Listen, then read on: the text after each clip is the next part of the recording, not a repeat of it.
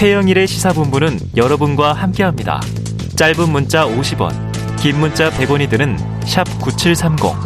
라디오 어플 콩과 유튜브는 무료로 참여하실 수 있습니다.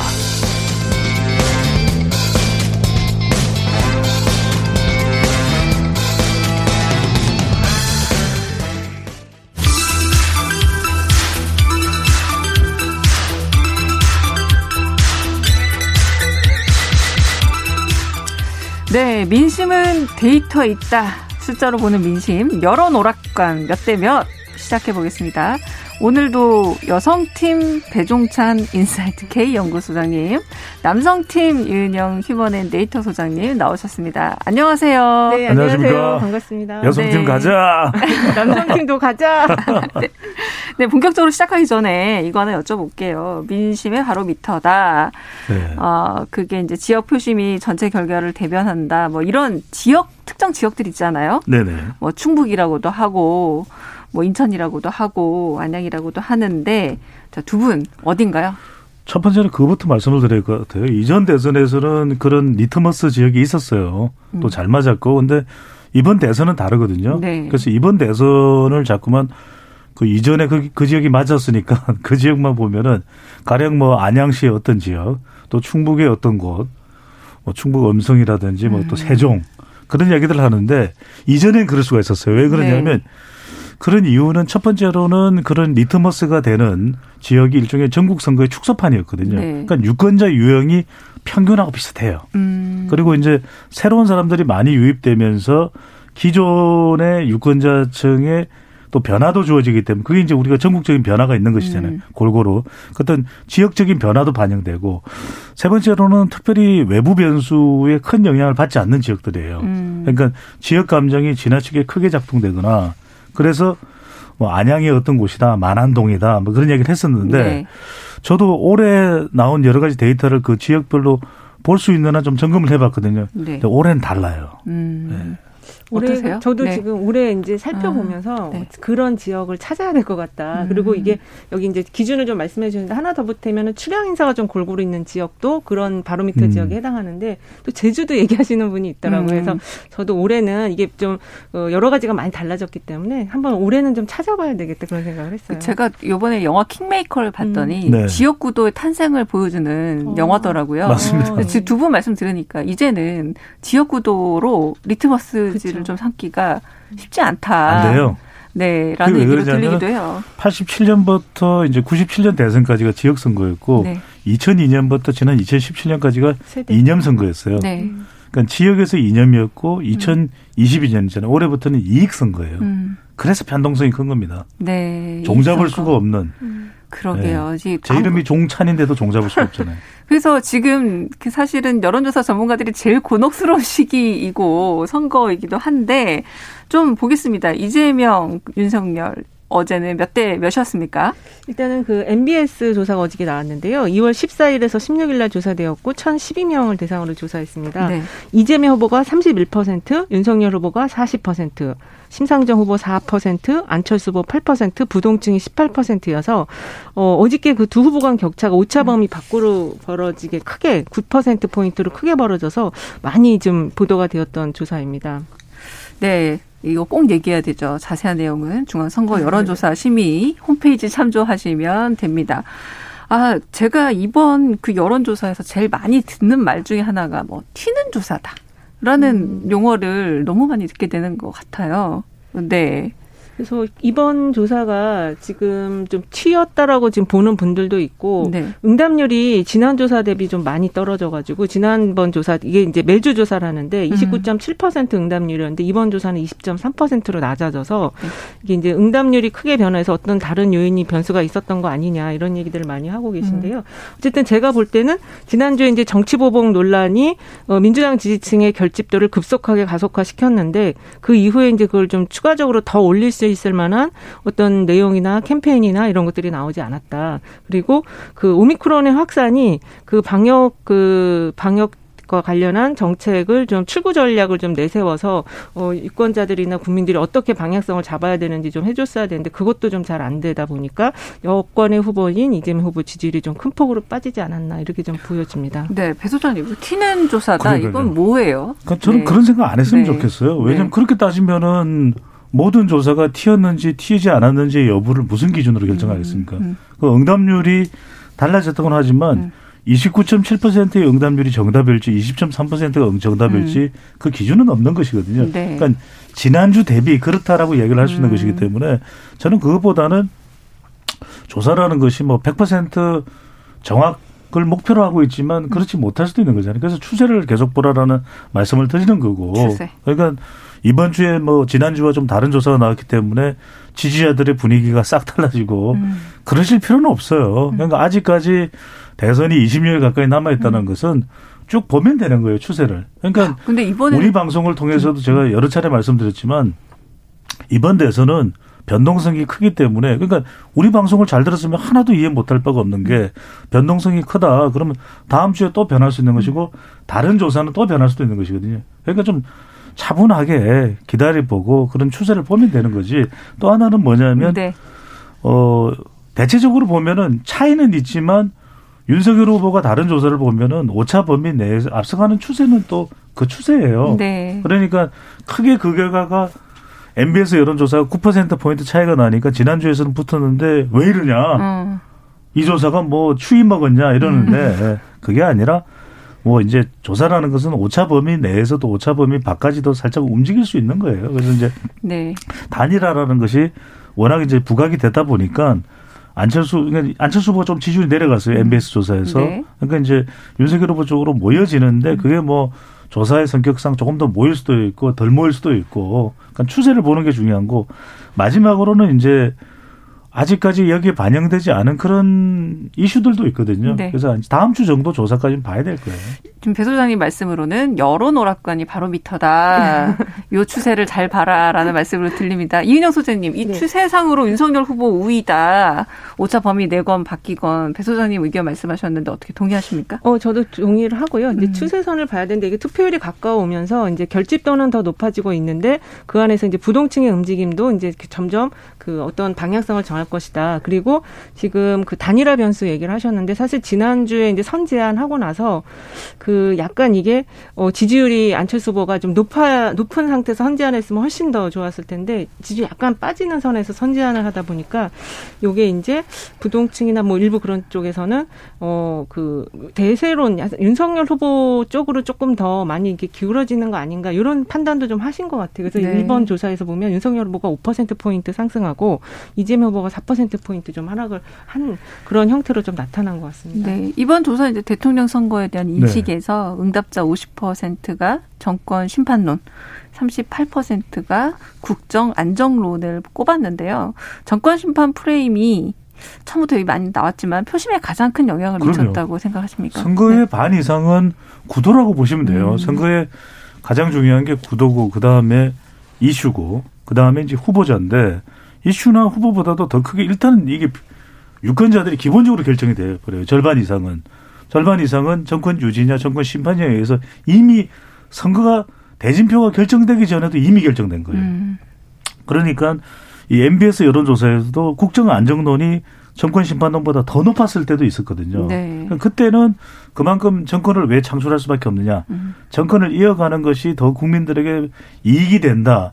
이런 것들이 잘 주장이 되었던 때겠죠. 또 한편으로는 윤석열 후보가 그만큼 선거 캠페인을 잘 못했기 때문에 여러 가지 구설에도 오르면서 음. 그러면 이제 정권 심판론보다는 국정 안정론이 더 올라가는데 지금 이번 조사에서 보면 정권 심판론이 정권 심판론이 50%, 예요 네. 그리고 국정 안정론이 38%면 12% 포인트가 더 많거든요. 음. 이것도 고스란히 후보자의 지지율에 많이 영향을 미쳤는데 이야기를 할 텐데 코로나 같은 부분도 영향을 줬을 수 있어요. 음. 그 코로나 부분도 K 방역을 아주 잘해오다가 음. 최근 오미크론 대응에 대해서는 좀 비판이 쏟아지는 분위기거든요. 이것도 영향을 줬을 수 있죠. 음. 네, 오은영 소장님. 네. 그래서 아 이, 죄송합니다, 이혜정 소장님. 네. 이번 조사에서 주목할 게 정부 코로나 19 방역에 대해서 잘못하고 있다 부정 평가가 49%, 잘하고 네. 있다 긍정 평가 48%. 수치로만 보면 큰 차이가 없어 보이지만 부정 평가가 긍정 평가를 앞선 게 처음이다. 네네. 이게 중요해 보이는데 코로나 방역에 대한 민심 이번 조사에 영향을 미쳤을까요? 어, 좀 영향을 좀 미쳤다고 좀 보여지고요. 음. 이게 이제 부정 평가 처음으로 이제 긍정 평가를 넘어섰고 사실 긍정 평가가 그 동안에는 60% 가까이 나왔었거든요. 그러니까 이게 정부가 오늘도 이제 그 방역 관련한 가이드라인 발표가 됐는데 여전히 자영업층과 그다음에 주부층, 학부모 계층에게는 현재 정부의 가이드라인이 만족스럽지 못한 상황인 네. 것 같아요. 그래서 어, 그런 것들이 좀 전체적으로 반영되었고 그리고 그 외에 이제 그 이재명 후보 변수가 하나가 더 있다면은 이제 그 어, 법인카드 사용 관련한 논란이 네. 이번 조사 보니까 중도층이 굉장히 많이 빠졌거든요. 그래서 음. 그런 것들이 좀 복합적으로 영향을 미쳤다 이렇게 좀 보고 있습니다. 그래서 대선 후보인 이재명 후보가 자체적인 코로나 방역 대응 책을 내놔야 돼요. 음. 왜 그러냐면 지금 정부에서 누가 주도를 하고 있는 이제 국무총리가 대체적으로 총괄하고 있습니다. 근데 여러 주째 지금 계속해서 나오는 주장들을 보면은 영업 시간 변경을 어떻게 해야 되는지도 좀 근거를 두고서 중장기 사실 로드맵이 나와야 되죠. 오미크론에 대해서. 근데 그러면 지금 자영업층 비율이 적지 않거든요. 우리 유권자에서. 또 가정주부층 숫자가 적지 않은데 가정주부층이 왜 중요하냐면 이번 대선은 결국 3, 4, 5가 음. 30대, 40대, 50대 저는 가정주부층이 결정한다고 봐요. 왜냐하면 아직까지 표심을 결정하지 않고 있는데 아, 표심을 결정하지 않은 쪽이 음. 아는 유권자층인데 아. 이 가정주부층은 네. 자녀도 있죠, 남편도 있죠, 자영업 하는 남편의 또 어, 어디, 도움, 어디. 도움이 되는 역할을 음. 하는 것도 네. 가정주부층이거든요. 네. 그런데 이런 코로나 이 부분에 대한 방역이 좀 더 기민해야죠. 그쵸. 또 하나 중요한 게 이제 뭐냐면 음. 화이트 칼라도 종잡을 수가 없는 게 그럼 뭐 여섯 명인데 인원은 늘어나지 않는데 영업 시간이 늘어났냐 더 늘어나는 거에 대해서 사실 공감하기 쉽지가 않죠. 음. 왜? 더 자영업청이나 소상공인을 위해서 늘릴 거면 차라리 12시까지 늘리지. 음. 10시는 뭐지? 음. 이게 잘 납득이 안 갈 수 있는 것인데 문제는 또 하나인데 자가진단 키트예요. 음. 네. 자가진단 키트를 미국이나 영국은 다 무료로 배포하는데 음. 왜 우리는 이게 개당 6천 원씩 사야 되지? 이것도 불만이에요. 음. 그러니까 이런 부분도 꾸준히 나왔던 문제점인데 빨리 지금 정부에서 기민하게 대응하지 못한다면 이게 선거에도 영향을 미칠 수 있거든요. 그렇다면 음. 이재명 후보 자체적으로라도 음. 왜냐하면 5월이면 어차피 새 정부가 들어오는 거니까 그런 걸 감안하고서 대선 후보니까 공약을 내놓는 거잖아요. 네, 짧게 덧붙이면 어떻게 하겠다 해야 되는 거죠. 예, 그 자가진단 키트가 6천 원이라서 비싸게 느껴지는 것도 있는데 일단 살 수가 잘 없다는 거예요. 자꾸 네. 이제 품절이 되어 있으니까 그래서 그게 이제 지금 자가진단 키트가 없이 사는 것도 어렵고 내가 걸리면 일주일 또 쉬어야 되는 부분이 상당히 부담으로 다가오니까 그런 부분이 좀 영향을 부정적으로 주고 있다. 아니 그게 자가격리도 네. 이걸 그 유급 휴가로 해야 될지 무급 휴가로 될지 이것도 잘 결정이 안 되고 굉장히 관련법이 복잡해요. 그러니까 이것도 저는 빨리 정리를 해줄 필요가 있는 게 뭐 확진을 조심해야 되죠. 하지만 걸리고 싶어서 걸린 사람이 있을까요? 그렇다면 이걸 갑자기 돈을 더 이상 우리는 못 주겠다. 아니면 연차를 다 땡겨서 이걸로 자가격리를 채워라. 이러면 근로자들은 난망합니다. 그러니까 이런 부분들을 빨리 대책을 세워줘야죠. 요 3, 4, 5 여성 얘기하셨는데 네. 김혜경 리스크가 3, 4, 5 여성에게 영향을 준다고 보시나요? 그러니까 사과했는데 이 네. 리스크가 네. 진화되지 않는 건가요? 이게 사실은 1차로 이제 1차 처음 나왔을 때 그 소고기 법인카드 때는 네. 이게 반영이 분명히 됐던 부분이 있고요. 지금 2차 때는 이제 여기 문화평론가님 나와 계시지만 기생충이라는 단어로 지금 뇌리에 좀 많이들 박히는 것 같아요. 음. 그런 얘기들도 많이 하시고 더군다나 뭐 옆집 의혹 이런 식으로 또 지금 기사가 추가적으로 나와서 이게 이제 잔매에 사람이 잔매 쓰러진다라는 말처럼 이게 알게 모르게 계속 추가적으로 계속 나오다 보니까 이게 굉장히 좀 젊은 층 여성, 특히 30대 여성 주부층 이쪽에는 좀 부정적 영향이 큰 게 나타나는 걸로 좀 보고 보여집니다. 배 소장님 어떻게 생각하세요? 이게 굉장히 중요한데 음. 무슨 말씀이냐면 지금 이은영 소장님께서 너무나도 중요한 선거의 전략적 부분을 말씀해 주셨어요. 음. 그게 뭐냐 잔매에 쓰러진다. 이번 대선은 큰 게 한 방이 없어요. 음. 그러니까 메가톤급 공약을 내놓는다고 해서 부동산 300만 원? 그건 관심 없어. 뭐 청년 일자리 200만 개? 관심 없어. 왜 될지 안 될지 모르니까. 그래서 오히려 탈모약에 더 많은 관심을 가지는데 그게 선거를 압도하지는 못하거든요. 그 이야기는 뭐냐. 지금 이재명 후보가 계속 윤석열 후보를 쫓아가는 추세가 되는 큰 이유 중에 하나는 계속 끊임없는 의혹과 대응을 할 수밖에 없거든요. 그렇다면 더 중요한 것은 그럼 김혜경 씨 논란, 1차 논란, 2차 논란, 3차 논란 지금 피해자 A 씨는 계속해서 뭔가를 내놓고 있거든요. 이게 이제 3, 4, 5가 30대, 40대, 50대 가정주부층에 영향을 미칠 수밖에 없는 이게 계속 선거에서 끌려가는 그 상황이 잔매 얘기하니까 네. 지금 민주당 김의겸 의원이 좀 세계했던 이슈죠. 음. 그러니까 건진법사 역기 구판이나 음. 윤석열, 김건희 이름이 연등 이것도 계속 잔매가 이어지고 있는데 이 무속 공격 혹은 이 무속 논란은 잔매가 안 되는 걸까요? 그러니까 이제 이런 거죠. 이번 대선의 특징 중에 하나가 김혜경 씨 논란이 있으면 또 김건희 씨 논란도 불거져요. 음. 그러니까 김건희 씨, 윤석열 서울중앙지검 시 정일 때 건진법사가 주도했던 행사에서 등을 달았다. 그럼 무슨 어떤 이야기를 하냐? 김혜경 씨 논란이 또 있는데요. 그리고 문재인 대통령 등도 있는데요. 이시정 충북지사 등도 있는데요. 그러니까 이게 한쪽으로 흘러가지 않는다는 거예요. 그래서 이재명 후보가 해야 되는 건 뭐냐면 계속 이게 잔매 대응을 하면 안 돼요. 패러다임 전환을 해야 돼요. 이번 선거의 큰 그림을 늦었다 하더라도 어떤 식으로 그릴 건가. 그 다음에 선택과 집중을 할 필요가 있, 다는 거죠. 전체 유권자를 대상으로 해서는 지지율의 큰 판도 변화가 안 일어나요. 그러니까 어디에다 선택하고 어디에다 집중해야 될지 그게 핵심인 거죠.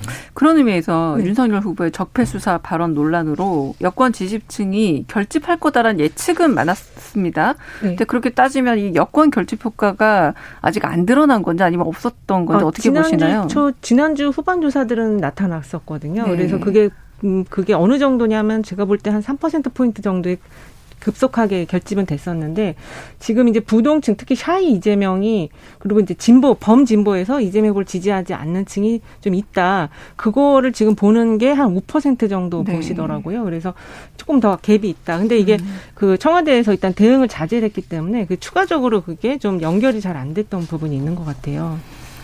네. 그래서 결국은 이 shy 이재명 네, 네. 말씀하신 김에 어떻게 생각하세요? shy 이재명 shy 이재명 뭐 있을 네. 수도 있고 없을 수도 있겠죠. 근데 이제 제가 네. 자, 꾸만 숨은 표를 말씀드리는 음, 게 네. 숨은 표에 대해서 설명을 할 수가 있어야 되거든요. 그러니까 2010년에는 지방선거 때 실제 민주당이 거둔 득표보다 여론조사에서의 비율이 낮았어요. 음. 근데 그때는 원인이 뭐였냐면 짚어낸 것이 유선 전화는 여론조사에서 포함이 됐는데 무선 전화가 포함이 안 됐어요. 음. 2012년 총선에서도 비슷한 문제가 있고 그래서 2012년 총선 때도 결과 예측치가 여론조사 상당히 틀렸었거든요. 근데 이제 선거 여론조사는 선거 결과를 예측하는 조사가 아니에요. 조사할 수 있는 방법으로 조사하는 시점에 판세를 그냥 최대한 짚어낸 것이기 때문에 숨어있는 표에 근거해서 되는데 결론부터 말씀드리면 저는 샤이 이재명, 샤이 윤석열을 규명해낼 수 있는 방법이 없어요. 음. 이게 뭐 정치인들의 촉을 가지고서 어 그래 샤이재명이 있을 거야. 그래서 투표소에서 이들이 한 10% 되니까 선거 결과는 뒤집어질 거야. 뭐 그렇게 생각하는 것은 자유입니다만 그 근거를 정확하게 설득력 있게 많은 사람들이 납득할 수 있게 돼야 되는데 그러기가 쉽지가 않은 거죠. 음. 아, 근데 뭐 보통 shy를 얘기하는 쪽이 좀 급한 쪽이라는 아, 생각은 네. 들긴 해요. 왜냐하면 이제 보이지 않는 표를 계산하고 네. 싶어서일 텐데 자 여론 오락관 몇 대 몇 이은영 휴먼앤데이터 소장, 배종찬 인사이트 K 연구소장과 함께하고 있습니다. 이번에 좀 다음 조사로 넘어가 보죠. 이재명 대 윤석열 어제는 몇 대 몇, 이번에는 지상파 방송 3사 결과로 좀 얘기를 해보겠습니다. 네, 어제 발표된 지상파 방송 3사 공동조사인데요. KBS, MBC, SBS가 입소스 코리아 리서치, 한국 리서치에 의뢰해서 15, 16일 실시한 여론조사인데 마찬가지입니다. 중앙선거 여론조사 심의위원회 홈페이지 가면 자세한 내용 보실 수 있습니다. 결과 어떻게 나왔나요? 윤석열 후보가 차기 대선에서 누구에게 투표할지 물어봤는데요. 윤석열 후보 39.2%, 이재명 후보 35.2%, 안철수 후보 8.1%, 심상정 후보 3.7%로 나타났고요. 윤석열 후보가 이재명 후보를 오차 범위 내입니다. 4%포인트 앞서는 조사 결과로 나타났는데 제가 조금만 부연 설명을 짧게 드리면 네. 이게 이제 방송 3사가 저도 이제 방송 3사의 대선, 국선, 국회의원 선거, 지방선거를 다 맡아서 해봤거든요. 제가 총괄로 해봤는데 이걸 해보면 이, 이맘때 한 두세 번 조사를 해요. 한 두 번 정도는 이 여론조사 발표를 할 수 있는 시간에 하고 여론조사 발표할 수 없는 시간에 이제 네. 조사기관이 또 한 번 하게 되는데 굉장히 꼼꼼하게 합니다. 꼼꼼하게 해서 음. 최대한 이 예측을 할 수 있는 이제 준비 자료가 되는 것이거든요. 그래서 이 조사 결과를 보면은 윤석열 후보가 4%포인트 오차 범위 내니까 음. 누가 뭐 이긴다 진다가 아니라 대체로 이런 추세라는 것은 확인할 수가 있는 것이죠.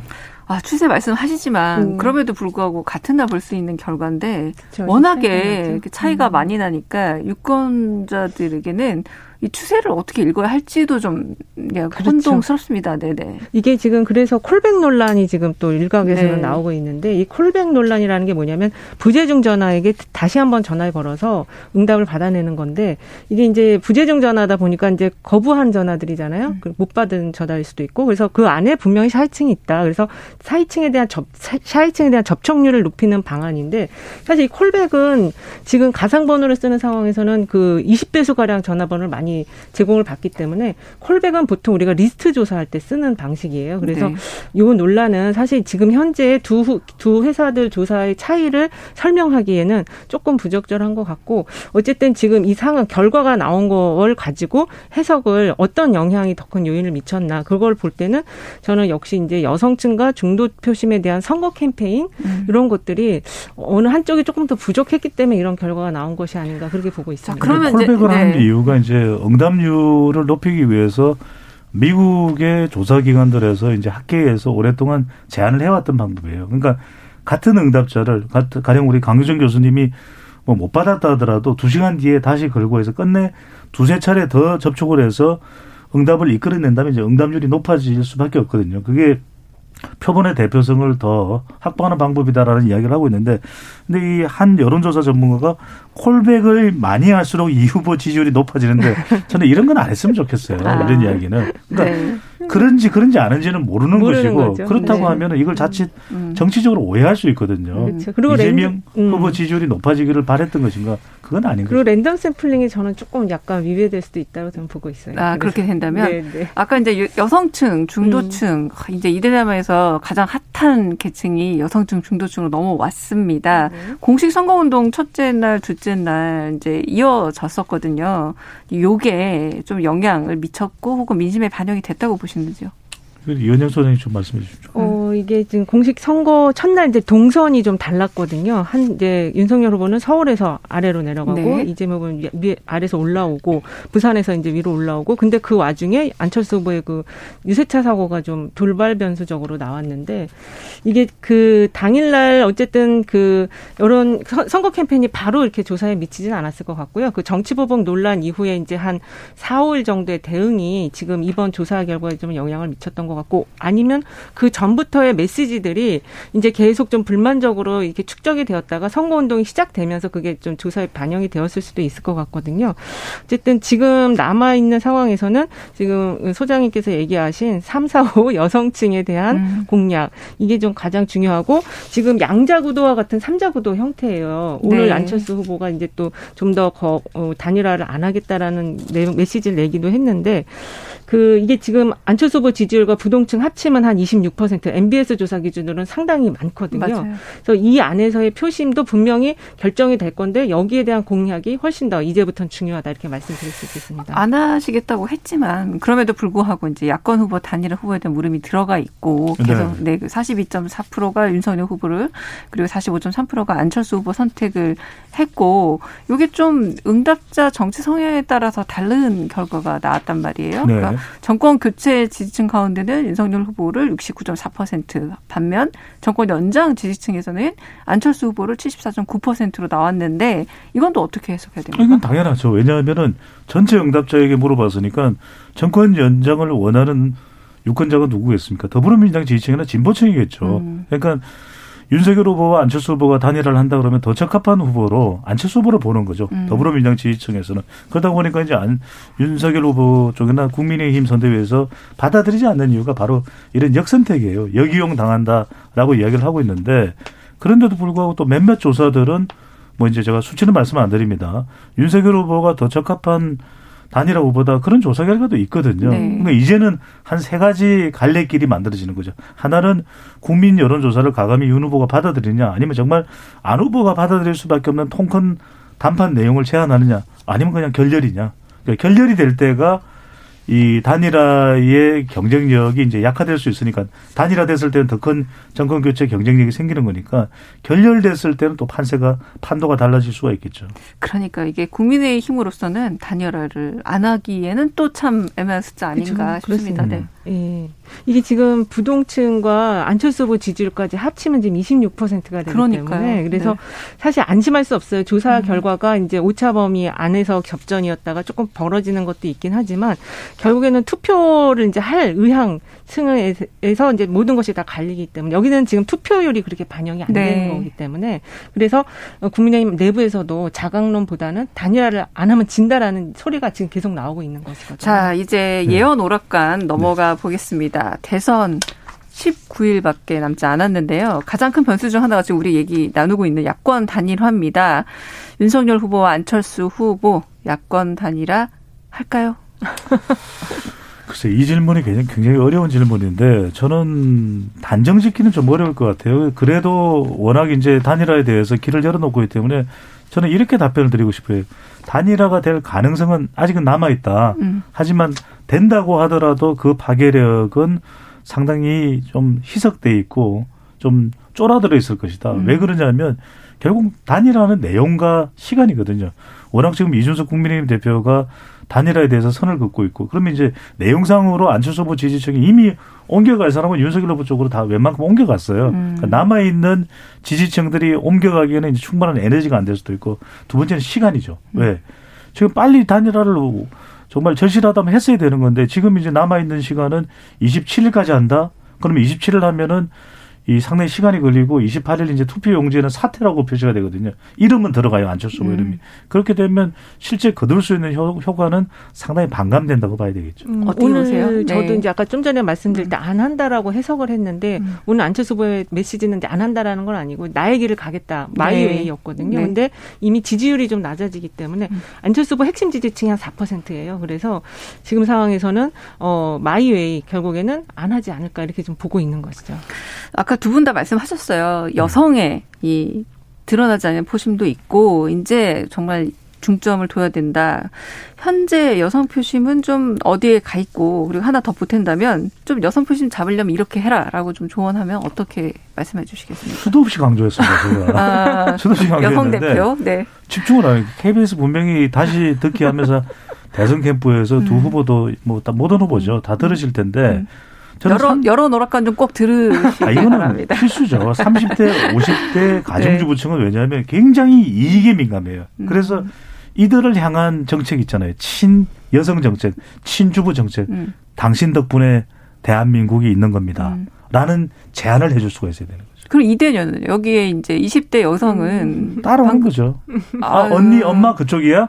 알았어? 이렇게 되는 거죠. 그 그건 2050쯤 될 것 같은데 어떻게 보세요? 왜냐면 딸이 네. 되려면 네, 네, 그렇죠. 네, 20대 여성은 어 제가 볼 때는 이 후보들이 이제 앞으로 점점 더 후보에게 카메라가 조명이 집중이 되는데 음. 이 메시지가 너무 거칠어요 지금.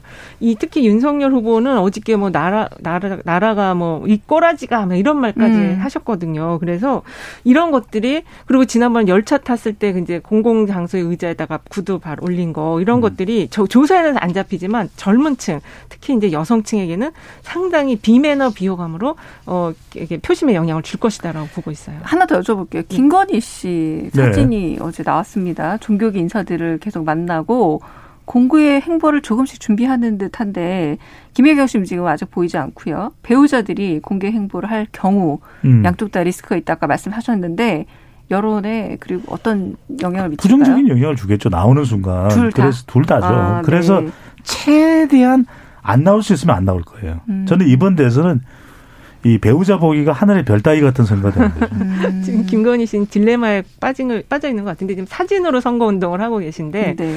사실 그 사진으로 이렇게 보는 것도 굉장히 좀 얄밉다라는 느낌을 갖는 사람들도 있는 것 같더라고요. 왜냐하면 그 자기가 이제 무속 논란이 일어나니까 종교계 인사들만 아. 이렇게 한 분한 음. 한 분씩 만나고 있거든요. 네. 근데 또 그게 또 봉사 활동을 가면 그것도 어 정원 정말 연기 같다 또 이런 목소리가 음. 나올 수도 있고 그래서 지금 전체적으로 진정성에 대한 부분을 해소하지 하지 않으면 이런 사진 선거 운동도 비호감으로 가져갈 수가 있다 이렇게 볼 수 있습니다. 이번 대선은 음. 민주당 지지층에서는 김건희 씨가 얄미운 거고 국민의힘 지지층에서는 또 김혜경 씨가 얄미운 거예요. 동, 아, 동반해서 가고 있어요. 네. 네. 다음 주 이 시간 대선 10일 전에 만납니다. 네. 이 시기 여론조사 결과 대선 결과 싱크로율 얼마나 높다고 봐야 될까요? 저는 또 변할 거예요. 음, 그러니까 오늘하고 또 다르죠. 제가 늘 말씀드린 게 3월 9일도 저는 판이 변한다. 네. 9일도. 음, 네. 그래서 우리 방송 놓치면 안 돼요. 지금 보니까 그 네. 방송 3사에서 사전 투표율 조사를 했는데 이게 한 26.5% 나와서 역대 가장 높은 것보다도 더 높을 수 있다. 아, 그럼 엄청난 투표율이 나올 수 있다라는 그, 얘기네요. 그럴 수도 있을 것 같아요. 지금 네. 이제 저, 적극 투표율 거의 80% 넘는 걸로 음. 선관위 조사도 나와서 근데 특히 사전 투표 쪽은 지금 이재명 후보 지지자들이 더 훨씬 많이 할 것으로 예측이 되고 있거든요. 그래서 투표율 이제 논란 변수들이 다음 주부터 거론이 되기 시작하면 또 우리 소장님 말씀하신 것처럼 또 다른 또 변곡점이 생길 수도 있을 것 같아요. 모른다니까요. 아, 네, 알겠습니다. 오늘 말씀 감사합니다. 여론 오락관 몇대 몇 지금까지 이은영 휴먼앤데이터 소장 그리고 배종찬 인사이트 K 연구소장과 함께 했습니다. 두 분 감사합니다. 네, 감사합니다. 고맙습니다.